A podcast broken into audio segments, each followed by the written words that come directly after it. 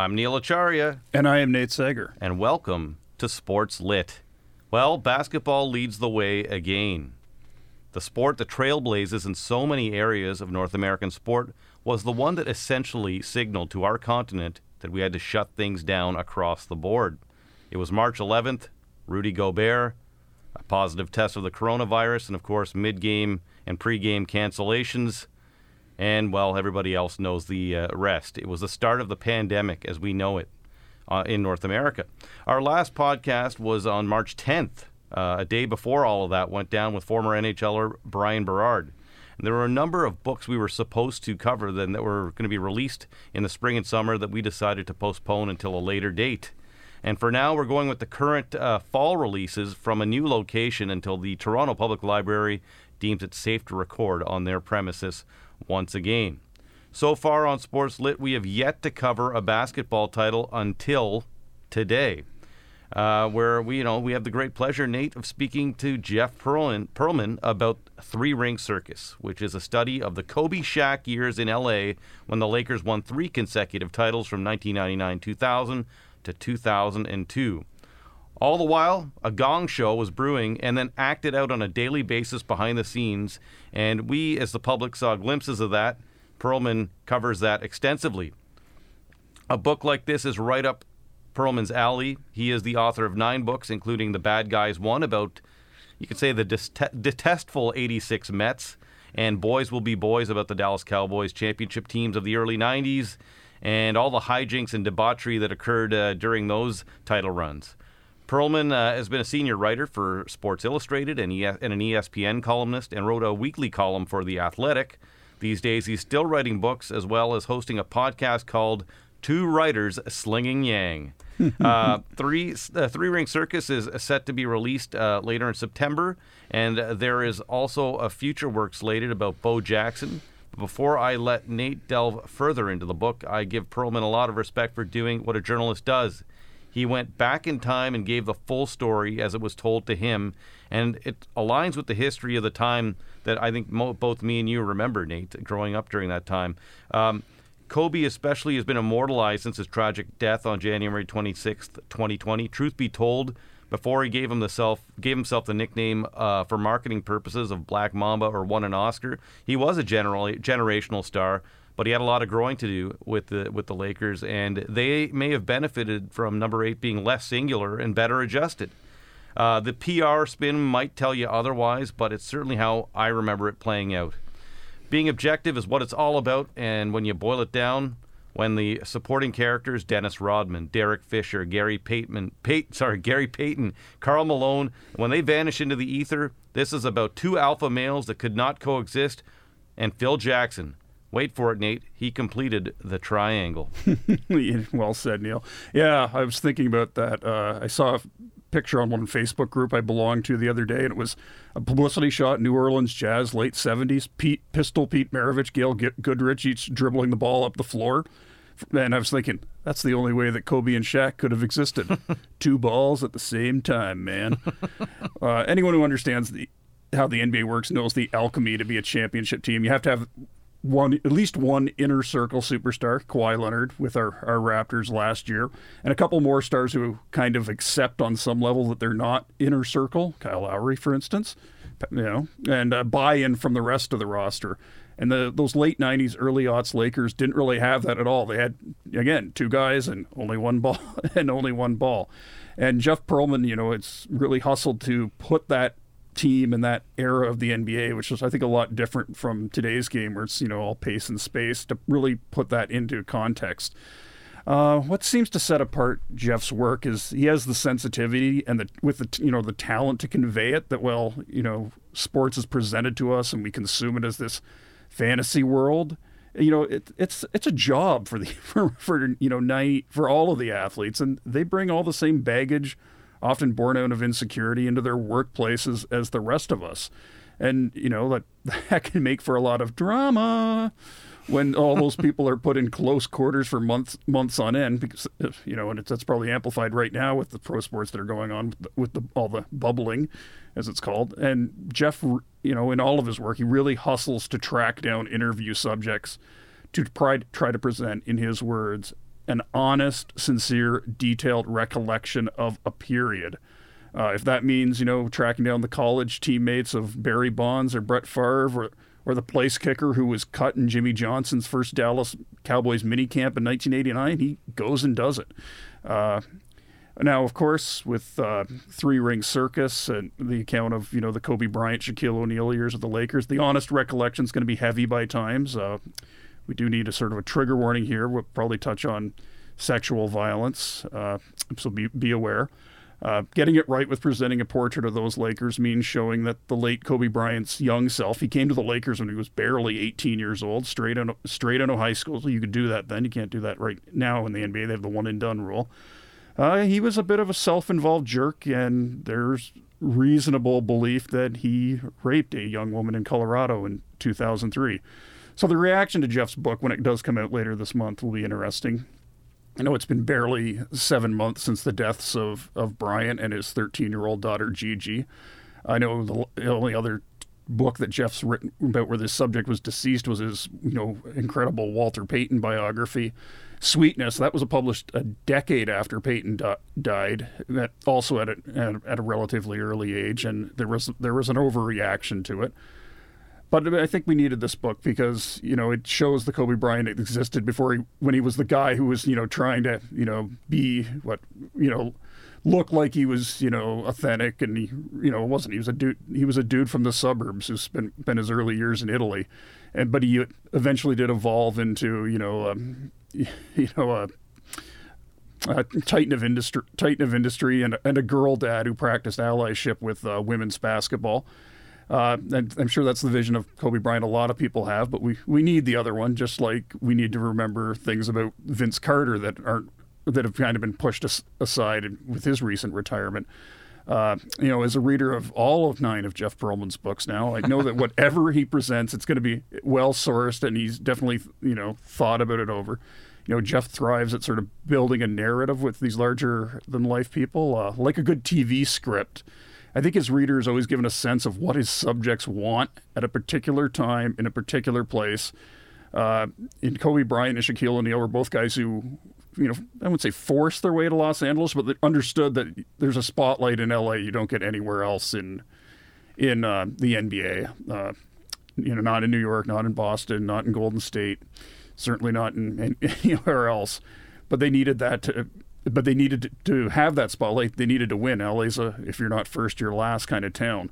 But what I didn't realize about the book was they how vertically integrated they were in their careers. You know, Shaq wanted to you know, he owned his own brand. He was like, "Hey, Jordan doesn't own it. I need I need to have my trademark on everything." Uh, Kobe Bryant had a shoe contract with Adidas before he put his name on an NBA contract, and they both had agents. Uh, Le- Leonard um, Armato in Shaq's case, Arn Tellem and Kobe's, who were he had this whole plan laid out. Uh, if not for that, you know, things could have turned out a lot differently. Bryant could have ended up being a teenager on the fledgling Toronto Raptors or Vancouver Grizzlies, or he could have gone to the Phoenix Suns. They drafted because in '96 they drafted some guy named Steve Nash. Wonder wonder whatever became of him. heard he's a you heard he's a coach now. Yeah, he's a coach. Now I think we know owe the people the truth. I think it, if it isn't obvious already uh, where we stand on the subject, I I will say I was not on Team Kobe. I was a Chicago Bulls guy, and here was the guy coming along like literally copying Jordan's mannerisms and saying I'm the next Jordan. So I was kind of like, yeah, no, you're not. But he came pretty he came pretty close. And but you know when you're force fed somebody's stardom that much, you're bound to push back a little. And you know when his legal counsel in Colorado went to such lengths to discredit a sexual violence survivor that it led, led the state to have to revise its rape shield laws. Well, I guess that just locked in me being a curmudgeon for the first and only time in my life, right, Neil? uh, but that said, you know what happened. You know the, his death. It was a prompt to you know realize you know get down off the high horse, make some space for other takes. Uh, the blog moderately cerebral bias had a heartfelt take that you know Kobe Bryant's single-mindedness and his earned stardom.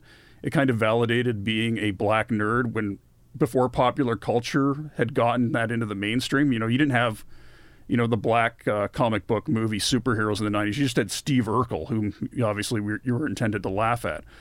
So, I mean, that that's you know Jeff's book and his well crafted narrative has been a prompt to think about all that, and, and I think he always keeps everyone's humanity central to central to the book, even when he writes about the current president and how he ran the USFL into the ground.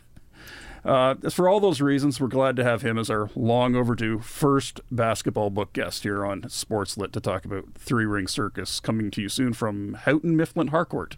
All right, and uh, we're going to talk to Jeff in just a moment.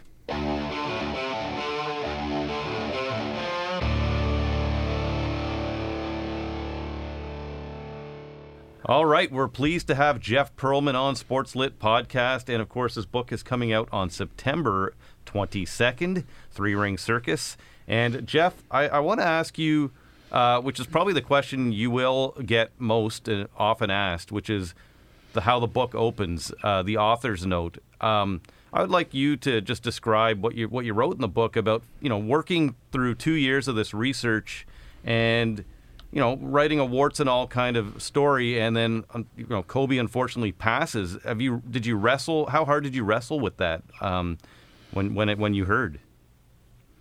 Um, I mean, it, wrestling isn't even the right word. It was like uh, your first reaction is shock and sadness um, I'm not even just saying that. Like you, your first reaction is just shock and sadness. Like that this, how did this happen? And and you know, a friend of mine texted me when I was sitting in a coffee shop and told me that he died, and it just didn't seem real. I don't know. It just seemed weird and off and wrong. And um, and actually on that day, someone said to me, uh, "So this really helps your book," and I was horrified, like just disgusted by that very idea. I mean, it really was like, who gives a crap? You know, like it's just a stupid book compared to someone's life. So, um, and then a bunch of days passed, and I just thought, I have this book, it's coming out, and it covers a period of Kobe Bryant's life, and it's not always pretty. You know, it involves rape accusations and sort of a lot of developmental struggles, and so I just thought I had to put something sort of at the beginning. The book was done, and I said, I can't just pretend this didn't happen. So my editor and I agreed, you know, just to kind of have an author's note at the beginning, basically sort of explaining that, um, you know, that this is, uh, this is here and this, and the book is not a complete chronicling of Kobe Bryant's life. It's just a period when he was young and kind of dumb and immature. And it's not the full person who died at age 41. I don't know. It was really hard and really awkward. Yeah, it certainly it certainly comes across that way, and, and it, you know it, it frames it for sure that you know this is a Kobe of a certain time, which is important. Uh, I think it is. I mean, it, it's weird. Like I don't. It's weird to like encourage people not to buy a book, but I always I I firmly believe if you don't if you're someone right now and you just love Kobe Bryant and all you want to hear are the positives and you just want to embrace the memories of his major games, and you don't want to know anything bad about him at all, like anything at all. Um, this probably isn't a good book for you. You know, like the Mamba mentality, which he wrote, uh, is terrific. It's very, you know, positive and upbeat. It's all about hard work and his drive. And this book really is a look at a kind of complicated period of his life. So I'm not, if people come up to him and they're like, I love Kobe Bryant, he's the best. I would always say, listen, man, you may not like everything you read about him here. So if, if you're if you're holding on to a certain memory of Kobe Bryant and that's specifically the way you want to remember him, um, I probably wouldn't read this book.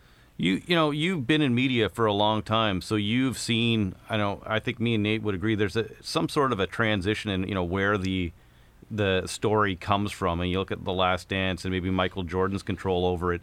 And I, I, mean, do you think the public now is kind of swayed to? Do they just want to hear what they want to hear? And I, I think of here in Toronto where we are with uh, the whole Vince Carter thing. I mean, uh, it, you know, that documentary came out a couple years ago, and everyone seemed to, and with his retirement, everyone seemed to forget that he was supposedly telling people plays, and he didn't want to dunk, and he didn't try that hard. Uh, they they wanted to hear about all the other stuff, the 20 year vet, and this and that. And yeah, I'm just wondering if people uh, kind of have a um, they want their they want their their I guess stories digestible in some way. I don't know. Actually, that's an interesting. I was as you were asking that question, I was really kind of wiggling with that one in my head. I I think people like knowing behind the scenes of what really happened. I think we're all suckers for that. You know, whether it's a movie that tells the life of so and so, or a book, or a podcast. So, so I don't think people are are not uh, are no longer willing to know what happened behind the scenes. I do think something has changed in the landscape because um, athletes and entertainers now control so much of their own messaging uh, through social media and just sort of being able to wall off people and give what they want. That I definitely think it's a little more um, shocking nowadays, maybe when we learn about sort of you know the complications and the struggles because we usually we're not always given access to that anymore and we hear so much positive about people and we just see it all through a filtered lens um, I don't know. That's a, that's actually a hell of a question. I don't really know the answer. You're supposed to have all the. No, just joking. Yeah, and, yeah. I wish and, I did. and and is that sort of the genesis of what drew you to write about the about the Lakers for this this your I think second basketball book? You know, I just um, the last I wrote a book called Showtime that was about the Magic Kareem era, and it ended with Magic, you know, and his HIV announcement in '91 and when I wrote that book, I was living in New York, and now I actually live in Southern California. And I just think people, I just felt there was a really interesting continuation, almost like a sequel, where you have, you know, Magic comes back. He actually came back in '95, uh, and it didn't go well at all. And that comeback and the failures of that comeback really, in a lot of ways, led to the Lakers getting Kobe Bryant from Charlotte in a draft day trade and getting Shaq as a free agent. So it just seemed like kind of an interesting almost like a sequel. So I just kind of jumped into it. Also, the characters are so huge. I mean, Shaq, Kobe, Phil are three enormous characters. Uh, and when you write books, I, I think in a lot of ways, sort of like movies, they always ask who's the character people are going to hang on to and who's the character who's going to draw people in, whether it's Darth Vader or Luke Skywalker or whoever. I think with books and sports teams, it's the same thing. People want characters that they can relate to and that they're interested in and then those characters are really almost. I mean, uh, you like. I mean, I don't know. I use the word the triangle in, in, in this relationship here too. It's uh, kind of ironic that Phil, Kobe, and Shaq, when you boil it down after everything, are really the, the three characters I found that you know you, that stay with you in this. Um, so well, I didn't. I didn't view it. I don't. I didn't. Um, it's an interesting thing. Like, I'm a fan of writing these books and digging into all the different characters. Like that mm-hmm. to me is part of the joy. It's not just writing a Shaq Kobe book. Right. It's digging into Nick Van Exel, and Eddie Jones. But I will say this book, more than any book I've written, um, it was like a, it was almost like you were trying to get away from the gravity pull of a planet, and you just never fully could. Like Shaq and Kobe so dominated that era, and their relationship so dominated it that even you're writing about Rick Fox and you really find yourself pulled back to Rick Fox dealing with Shaq and Kobe a lot of the time, Derek Fisher, and Robert Horry. So I felt like they, those two guys had such a sort of dominant presence on that franchise that it was it was hard to get away from. You know, you've written obviously numerous books, um, but take you behind the scenes of a dynasty. Um, I think you're on your tenth book now with Bo Jackson. Um, mm-hmm. Um, a dynasty or a great player like Bonds or, or, or Payton. So as you progress in your career uh, with you know this type of subject matter, is it easier or harder to get people, players to talk to you? Because I, I, I love that part at the end about J. I think it's J. J.R. Rider. Uh, or my mm-hmm. yeah, the, yep. where you you know where you show up at his house and then he seems kind of angry, but then he talks to you for two and a half hours. Uh, what is that like now as you get further in your career? Are people more weary of you, or are people just more willing to talk, or both? Um, I actually think it is. It's a generational thing. Like I think so. This is this book is the most modern team I've written about. Um, you know, they're the most modern athletes. Kobe Bryant didn't retire that long ago. A lot of these guys didn't retire that long ago. And modern athletes are tougher than older athletes. They just are. They've been brought up in a different world. They've been brought up with social media. They've been brought up with handlers telling them you don't need to talk to so and so, and you don't need so and so. And a lot of times those handlers are right. Because if you have 20 million Twitter followers, what do you need an article in ESPN, you know, at mm. ESPN.com or sure. author? Like you don't you don't need it the same way. So that's gotten a lot tougher. I don't think. I think my rep. I hope my reputation is as a as a, as a fair, you know, an honorable and hardworking writer who who does his best. And I, I don't think most athletes really give a crap who I am or not who I am. I don't think most of them know who I am. I'm just a guy who wrote a bunch of books. So I don't think my personal reputation has anything to do with it. I just think it's about the age. When I like, for example, you mentioned I'm working on a Bo Jackson book now. Well, a lot of those athletes, most of those athletes, Bo Jackson and his contemporaries, came along in the 80s, and they've been retired a long time, and they were used to a different relationship with the media. And the Bo Jackson book has been a million times easier to report than Three Ring Circus.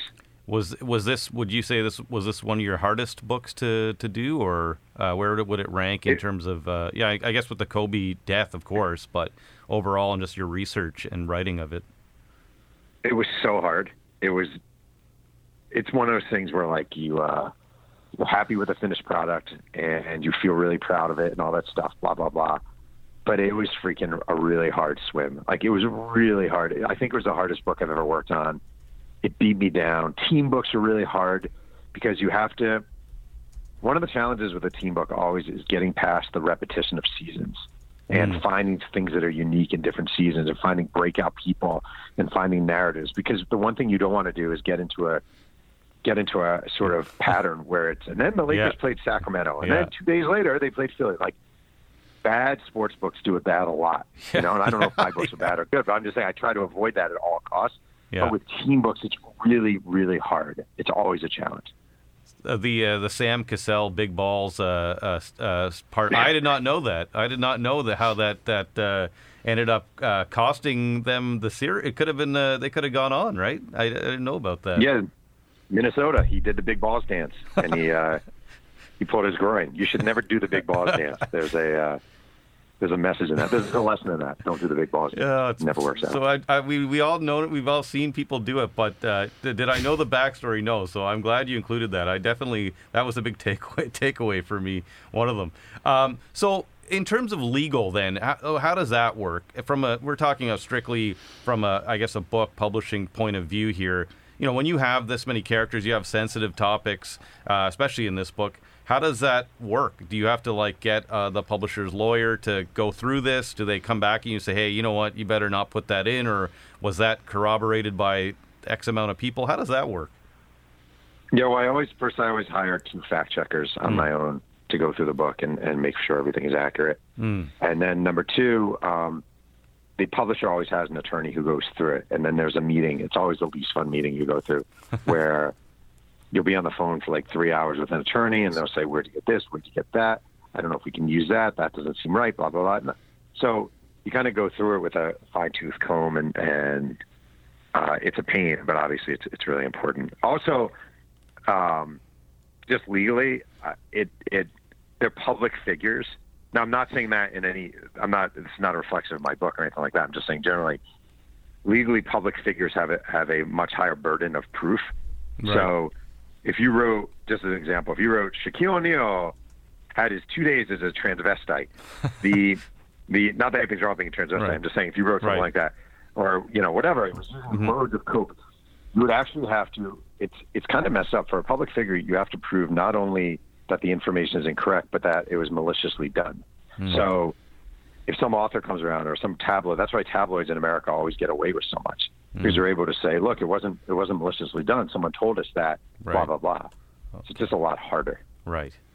Um, can I get you to? Um, you're going to surprise us with a with a section of this book you're going to read. Uh, do you have the book with you right now? I do have the book with with me. I only have seven, 73 copies in my house at a day, so don't ask me for one. Uh, don't worry, we've got the uh, we got the uh, online galley, so we're we're. Um, but yeah, Oh, c- nice. um, yeah. By the way, I don't know if you know our rule on this. Well, you probably wouldn't. Why would you? But yeah, the we we have to read every book before we do an interview. It's uh, you know because we've seen so many people on like Breakfast TV or whatever talking about their book, and you know. The, the interviewer never knows the full story. So yes, we uh, Wait, can I give you real quick? Can Yeah. I give you my greatest hits of that kind of category? My favorite things I love from that. okay. Please tell us. Number one is when they say we're, we welcome Jim Pearlman to the show, so that's always good.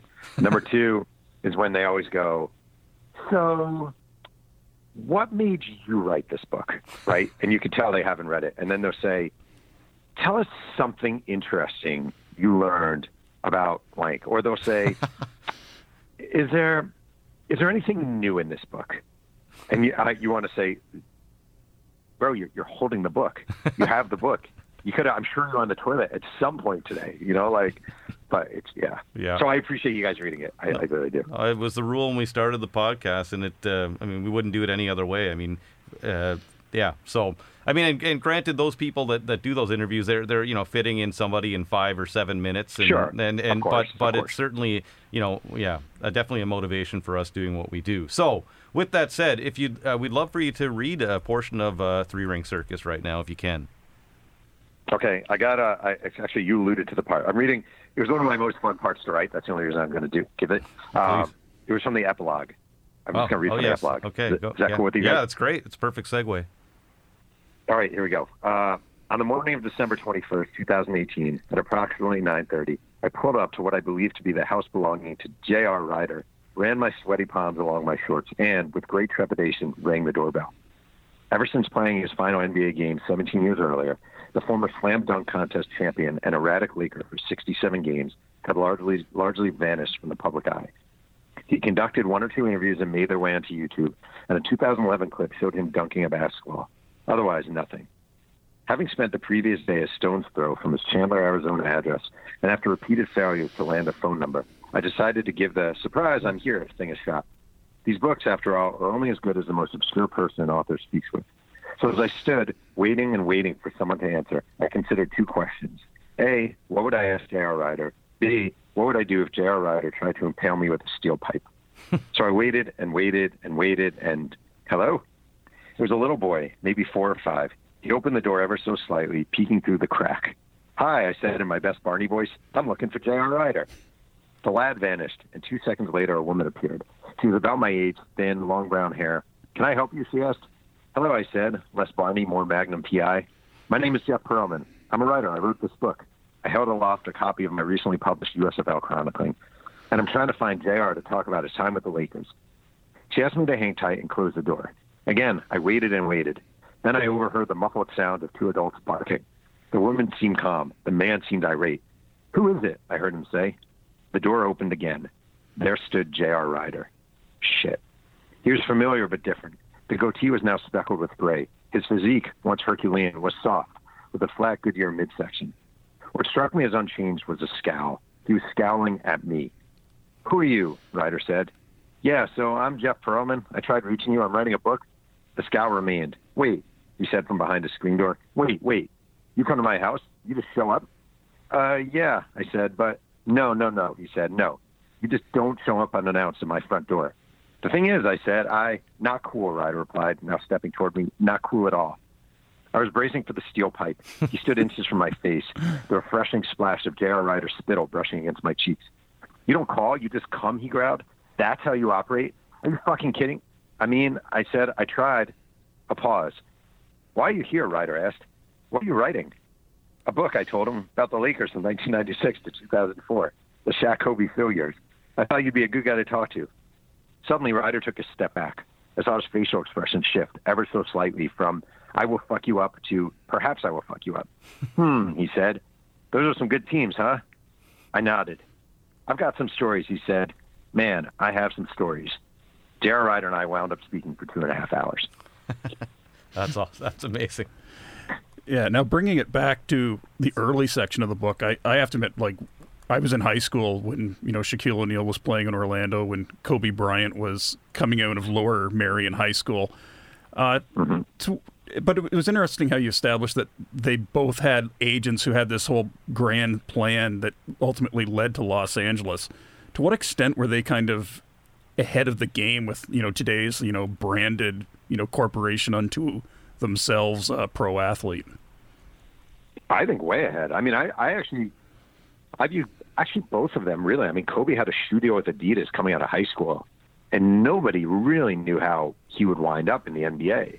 He was basically a kid with a lot of talent and a cool name and a dad who played in the league. And, you know, Sonny Vaccaro had been the the Nike guy behind Jordan, and now he was at Adidas, and he was really looking for the second Jordan. And he took a shot on Kobe. And all that time when Kobe was talking about, will I go to the uh, NBA? Will I go to college? He knew he was going to the NBA because he already had a shoe deal lined up with Adidas. And then Shaq, coming out of Orlando, I mean, his real plan was to be an entertainment mecca. That was his thing, to be an entertainment mecca. So he did. If you haven't seen the movie Kazam, you need to see it because it's just the best. And he did he did Steel, which is basically you know Gone with the Wind of you know epic movies. It's terrific. And he had a bunch of rap albums that were some of them weren't terrible, and but his his agent was Leonard Armato, and he'd been saying from the time he started representing Shaq coming out of LSU, we need to get you in California. We need to get you in California. And the other thing they did that was really interesting, like um, Michael Jordan does not own his own logo. So Nike owns the Jordan brand logo. That is a Nike property. And Shaq, when he got his shoe deal with Orlando, with uh, Adidas, uh, Reebok, um, if you remember, there's this logo of Shaq hanging off a rim, Yep. and it became known as like the Shaq dunk, whatever thing. And uh, they made sure that traveled with him. So if he got a deal with Pepsi, Pepsi could use that. Um, Reebok could use it. Everyone could use it. And he was really the first guy to really, really not just be a larger than life NBA brand to himself, but to carry all the rights with him, which was very, very, very intelligent. And and how commonplace was the was the way that Arn Tellem and and the Bryants kind of approached the draft at that time? Because I just thought, okay, he's a 17 year old guy straight out of high school, and he's a guard, not a big man. 13th overall seems about where he should go, but he kind of like picked and chose which teams he was interested in, like the our Toronto Raptors. We can say that our we're in Toronto, and the Vancouver Grizzlies, the other Canadian franchise. He was just like, no, not interested. They were both expansion teams at the time. So, do you feel like the Raptors would have been better with Kobe Bryant than Marcus Camby? Is that what you're saying? Possibly. you could make one could make that argument. Um, it was it was pretty unheard of. It wasn't, you know, agents would put a lot of pressure on GMs, and they would say, you know, if you want to get blank, you better sign blank, you know, or if you want this to happen, you better consider so and so. But it was real. The audacity was amazing. I mean, the Nets were all ready to take Kobe Bryant, and Kobe Bryant's parents were all set for the Nets to take Kobe Bryant, and he would have been close to home, and it would have been great. And his agent was just very dead set on getting this guy to California, and the mechanisms that sort of were in play. It was one of the most interesting things I've ever read about. Just everything that happened, and really John Calipari, who at the time was a young Nets coach, really chickening out and just you know, even though everyone around him said, "Look, if we draft him, he will sign here. He's not not going to come here." Calipari just getting really terrified of this idea of making this colossal mistake and drafting a high school kid and then having the high school kid snub the team and go play in Italy for the year is all too terrifying for him, and that's why they took Kerry Kittles. Um, but everything behind the scenes was working against everyone but the Lakers. I mean, it's really a fascinating sort of system of interchanging parts and overlapping conversations that that led to Kobe getting to the place he wanted to go, and he was just some high school kid. Yeah, and that that probably I'm imagining was one of the most complicated parts of the book to write because just in reading it, I'm imagining you you probably are dealing with a lot of egos and maybe a lot of people that don't want to look bad. So were you getting conflicting um, versions of what happened on draft day with Kobe, or was it pretty much the same thing? It's really interesting. I didn't actually get conflicting versions. I got little. There's some stories that I had to figure out how they lined up. Um, Calipari doesn't talk about it anymore, and he refused to talk for the book. I mean, refuse is too strong a word. He didn't talk for the book, and I think that would have been my conflicting version because I bet there's no way he's like, yeah, I just screwed up. I was really dumb. So um, it was funny though. At one point, I was interviewing Kendall Gill, the former net, really good player, and I was just talking to him because at one point he almost signed with the Lakers, and he's like, yeah, I got a really good story about the '96 draft, and he basically said he was uh, his um, he was repped. He and Kobe were repped by the same agents, and he was with his agent when Calipari was on the phone, and he said he, he couldn't believe how big of a wimp John Calipari was about drafting Kobe Bryant. I just thought that was all really interesting. Yeah, it was definitely interesting to read. And uh, I mean, just on a side note, um, there's a book that was released here in Canada of a bas- about a basketball player named Carl English, and I that really t- dives into the whole the ways the agents can dictate drafts. Uh, so it was interesting because obviously we do a lot of hockey books here because we're in uh, we're in Canada, but um, it was it was interesting to see that tie-in in the way agents can uh, can steer things come come draft day in June. Um, I, I just want to say I've never seen a league more manipulated than the NBA by agents and spokespeople. It's really remarkable. It used to be you were doing a story on an NBA player, let's say I wanted to do a story for Sports Illustrated about like Mike Bibby or Peja Stojakovic or something like that. it would be you call the Kings. The Kings say, "When are you coming?" They say, "Okay, we can get you Peja or Mike for 45 minutes courtside after practice." You show up. You sit down with them for 45 minutes. You're done. You got your story. Who else do you need? Oh, I'll get him and him and him. And nowadays, it's really limited and really hard. And the agents and the handlers pretty much own basically the PR people for the teams work for the agents now. It's a really fascinating and kind of depressing system. um, I'm going to jump onto um, the theme of selfishness, and that has been a theme in some of your books because some of the books you write about or uh, topics and people you write about are these stars uh, like Bonds and mm-hmm. Love Me Hate Me. Um, and uh, you know some of the other guys. I mean, I don't think it really applies to Walter Payton so much. But how do you do you find selfishness and greatness tie into each other, and ultimately, does that kill a team? That's a great question. I mean, I um, it kind of depends. Like, um, I wrote a Brett Favre biography, and Brett Favre had no interest in helping Aaron Rodgers out when they drafted him mm-hmm. um, out of Cal, like no interest whatsoever. And I always, I always thought the criticism he got for that was unfair because you're a quarterback, you're holding on to your career. This is how you make, this is how you take care of your family, blah, blah, blah. Why are you going to help your replacement? If you told me tomorrow there's some guy and he wants to write sports books and he wants to write your sports books, can you help him out? Mm, I don't, I don't really think I will. I think I'll pass on that. And I, I do think too often we thanks for that. I think when it's a problem, I'm sure at least to some degree you're alluding to Kobe Bryant during these years. and I think when you are on a when you're an NBA player and you think you taking a shot with two guys hanging all over you is a better decision than the guy next to you taking a wide open shot, I think that's trouble, you know? And the Lakers are a very complicated one with that question because on one hand, they did win three straight titles and Kobe won five titles. On the other hand, they probably could have won more titles and they probably could have had a happier existence doing so.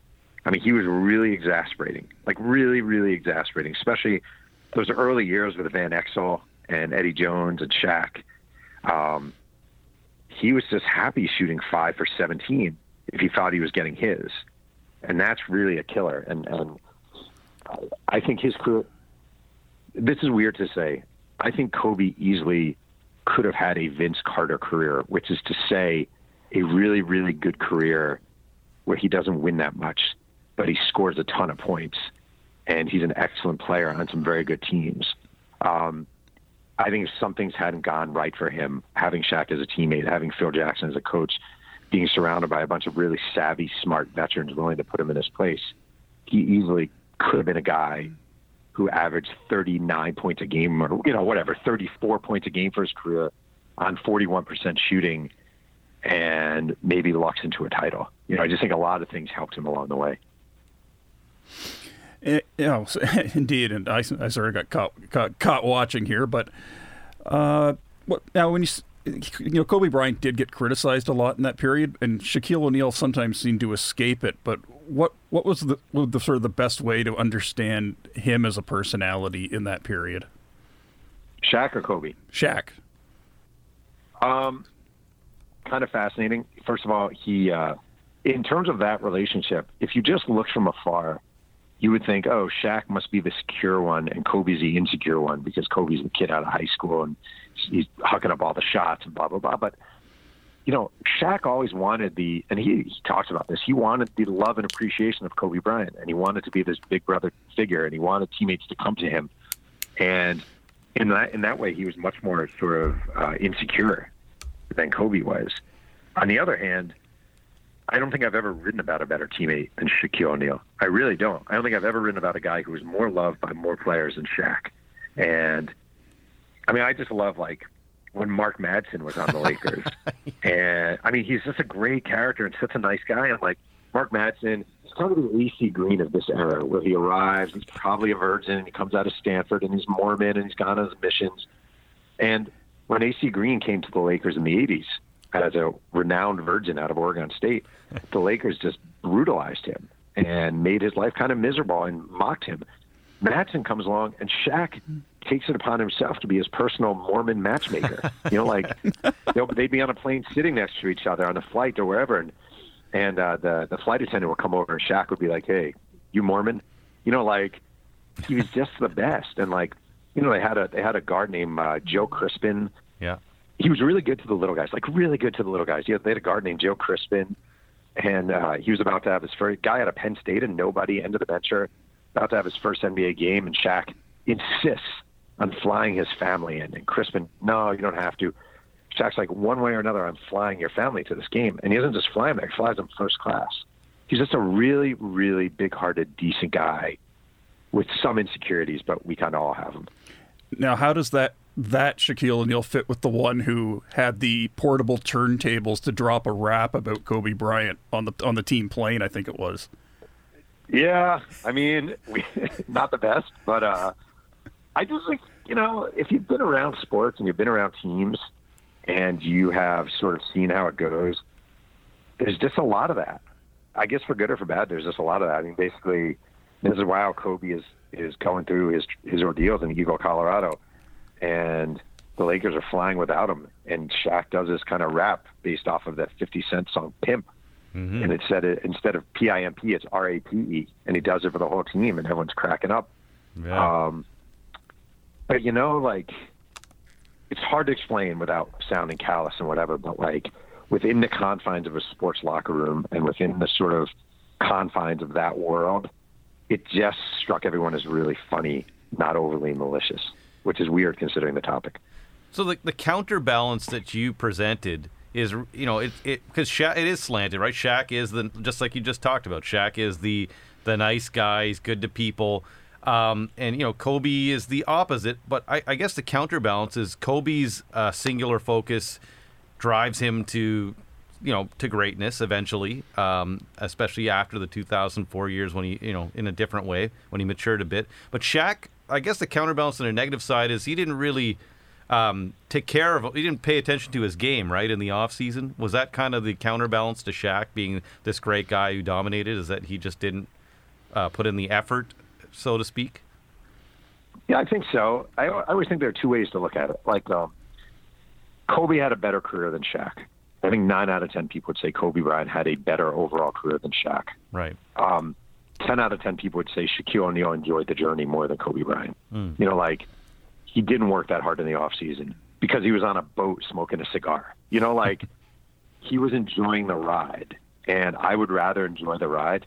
On the other hand, if you think about Kobe, the number of people he inspired with his work ethic still inspires with his work ethic, and you really saw that when he died in the aftermath. Mm. I don't think I don't think a lot of people realized when he was going through it how meaningful it was to people. This idea that if you want it, you have to go after it, and the dream isn't winning the NBA title. The dream is being in an empty gym at two in the morning taking jumpers. You know, he has those air balls, air ball after air ball after air ball in the Utah series. It's a real embarrassment. It's a real embarrassment. And where is he? That you know, the next day he's taking the same jumpers in an empty gym, um, and he wasn't. He was less devastated by it than motivated by it. I mean, there are very few. Jordan, maybe Michael Jordan. There are very few people who are that, and I just think that level of commitment. I mean, it was crazy, but it was it got him where he wanted to go. It's it's so interesting that that section where you talk about how he just missing shot after shot, and um, yeah, I mean you've got to be. Uh, they say in, in sports, uh, the great great guys have uh, short memories, I guess, in to some degree, uh, and long memories in other areas. But yeah, I mean to put that beside you, I mean that could buckle a, a normal anybody. I think if you have, you know that Nick, Nick Anderson, for instance, right? Sure. I mean, if you, yeah, or I mean, I mean, John Starks had a pretty bad game, didn't he, against Houston? One for something. Yeah. So, so yeah, that could really uh, define you, and it, it just, you know, no one even I, talks about that really, you know, when they think of Kobe now. So uh, that was interesting. Wait, that's actually that's actually a great point that I never really thought of in that regard. Like, easily, his career could have been defined by that. Easily, if you think about it, if things had gone differently, he could have always been remembered. And the way when I think of Nick Anderson, I think went to University of Illinois, played with the Orlando Magic, choked really badly at the free throw line in a playoff game. It's just as conceivable that I think of Kobe Bryant. I think jumped out of high school, made a mistake doing so, and had those four air balls in Utah that ruined his career. But he wouldn't allow it to ruin his career. It's, it's the guy. I'm telling you, for all the flaws and all the warts in that time period. I mean, even take Eagle, Colorado.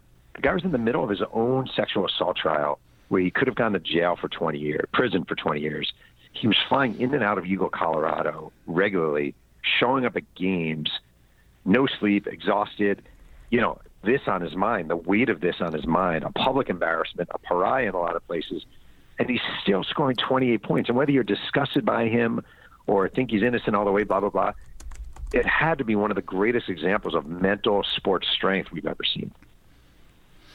And and uh, that that that's saga is sort of covered in the last section. You know, the 2003-04. I guess that that was the really just a total soap opera season for the Lakers. They you know bringing in Gary Payton and bringing in Karl Malone and uh, you know Kobe Bryant having his you know court proceedings. Now you do a good job of putting everything in the context of its time and not you know going off into hypotheticals. But the way that people looked at that at Kobe Bryant's you know court proceeding, the sec- sexual assault charge. How do you think that might have unfolded, you know, ten or fifteen years later in, in like a you know Me Too world?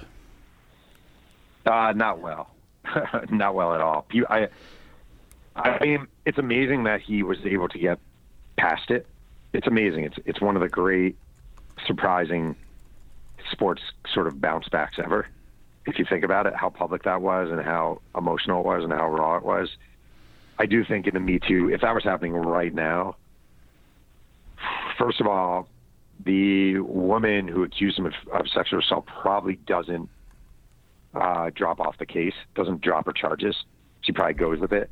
And, you know, I interviewed the DA and I interviewed the chief uh, detective, and both of them were 100% convinced that he was guilty. I'm not saying he was or wasn't. I'm just saying where they were at with their with their evidence. I think the odds would be pretty good he'd wind up in jail for a sub- substantial amount of time. In prison. I keep saying jail in prison. In prison.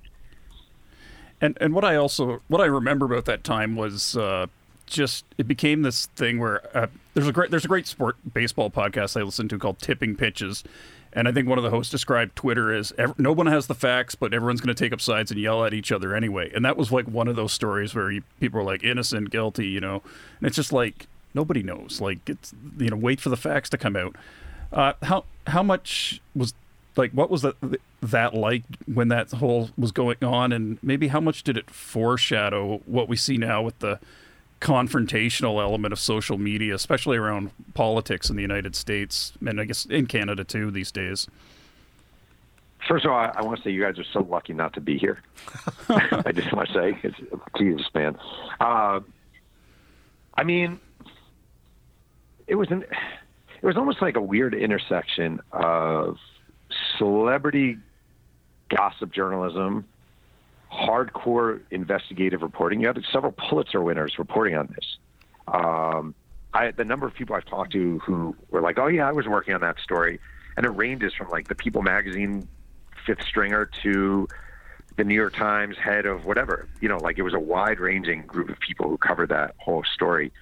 Um, I think it was interesting. It was it was a weird there was a weird group of people who felt like they knew Kobe Bryant because they loved Kobe Bryant as a basketball player. It's a really weird thing we do, and I do think we see that now.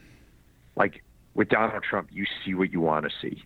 You either love him because he stands up for the for the little guy and blah blah blah, or you hate him because you see him as a con man. And I think Kobe Bryant at that point, you you just there's no way he did this. There's no way he did this. There's no way he did this. I've I talked to Kobe at courtside of a basketball game once, and he was awesome. There's no way he did this. He he signed an autograph for my daughter. There's no way he did this. Or you saw him as just another entitled athlete who figured everyone wants to sleep with him, and you know, blah blah blah blah blah. So it really was like this this test of sort of where you stand and your firmness in a position. And it got really, really weird where people were outside the courthouse with Kobe jerseys, and the guy's literally on trial for sexual assault, and you're wearing a Kobe jersey with a sign, "Kobe's innocent." It was it was a weird thing. The one guy that seemed to, the only guy that seemed to understand Kobe in this book, is um, Rick Fox, and so we can add a little Canadian content uh, at the uh, end of this. Uh, can you explain how Rick uh, on why and how, and you do explain it in the book, but can you explain to the listeners how, how and why Rick seemed to be able to understand Kobe? Well, he was kind of the perfect storm of uh, of backgrounds and personalities. So, first of all, Rick spoke Italian. Kobe was raised speaking Italian. Um, Rick wasn't from the U.S. Kobe was raised outside the U.S. Also, Rick came from a Celtics team where he was he was sort of mentored by Larry Bird, Kevin McHale, Robert Parish, Xavier McDaniel, guys who'd been around, guys who you know understood the sort of the league and, and gave that to him. And you know, he came with a really open mind. He arrived in LA with a really open mind, and when he saw Rick is a really smart, really smart guy and a really good guy, and I think he saw Kobe as an outcast and as someone who wasn't able to relate to teammates and who teammates didn't have that much interest in relating to. And um, so he did what he could to kind of take him under his belt. But it's funny because by the end, Rick Fox was kind of done with Kobe Bryant too. You know, there's just there's only so many times you can watch a guy shoot eight for 33 and have no interest in his teammates, um, where it gets a little exasperating. So um, he did try his best. So there were a couple guys. Brian Shaw was good with Kobe. Derek Harper was very good with Kobe in his year there, but most guys just they couldn't crack it. And and something else I wanted to ask too. Now you, you often mention you know your wife uh, Catherine Guggenheimer Pearlman. Hope hope I got the pronunciation right.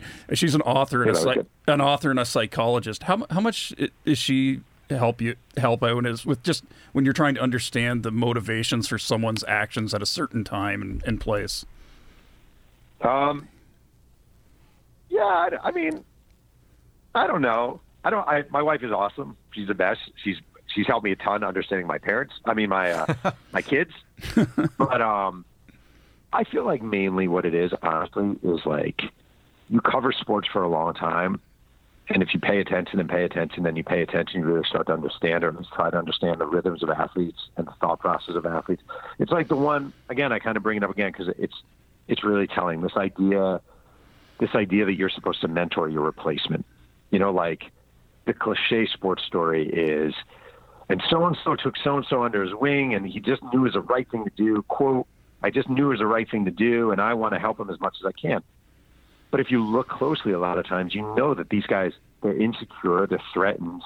The job of an athlete, I mean, it's here today, gone tomorrow. Your shelf life is really, really quick. Um, and I just think if you pay attention and you talk to enough athletes and you really listen to what they're saying, you can understand what it is. So I was never a professional athlete, but I've interviewed a gazillion of them.